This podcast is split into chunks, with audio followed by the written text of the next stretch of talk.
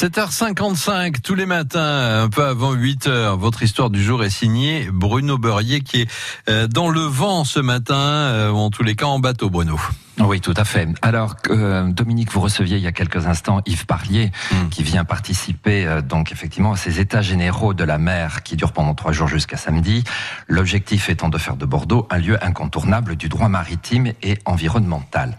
Nous avons, on compte depuis La Rochelle jusqu'à Hendaye quand même 970 kilomètres de côte dans notre région. Mais savez-vous quelle est l'origine de, de cette codification des règles entre marins, seigneurs et religieux?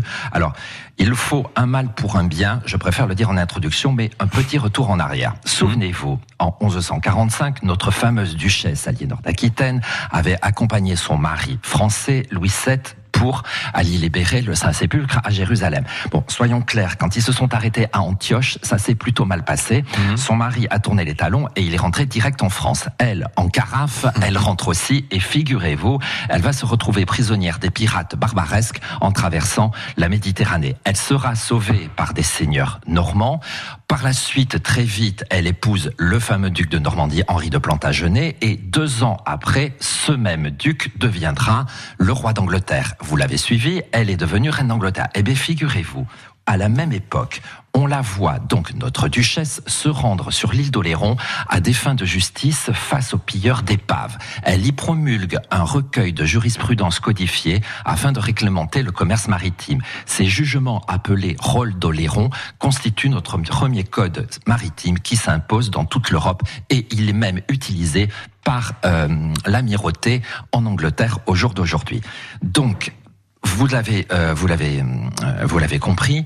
Elle était reine d'Angleterre, elle était duchesse d'Aquitaine, et c'est elle qui a posé les bases de notre code maritime. Comme quoi, un incident dans un couple en déplacement à l'étranger peut donner naissance à notre code maritime. Et une petite conclusion. Peut-être que notre archi Mountbatten Windsor sera maître de l'amirauté, mais il saura à qui il le doit, à notre duchesse d'Aquitaine. Voilà, on est passé de, de l'archi à la duchesse assez,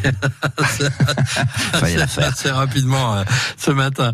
Euh, ça- alors effectivement, ne vous fâchez pas à la maison. hein. Vous avez entendu euh, petite fâcherie dans un couple, enfin grosse fâcherie dans un couple et grosses conséquences parce qu'après, du coup, ça aboutit à ce code maritime. C'est pas mal. Oui, non, bah, c'est formidable de savoir effectivement comment on peut relier comme ça euh, l'effet papillon, hein, finalement le pe- petit effet d'un côté et grandes conséquences de l'autre. Euh, merci Bruno Beurrier d'avoir été avec nous ce matin encore. Les histoires du jour, c'est tous les matins un peu avant 8 heures et c'est sur euh, France Bleu Gironde. Bon vent Bruno, à demain. Bon vent, vent à vous.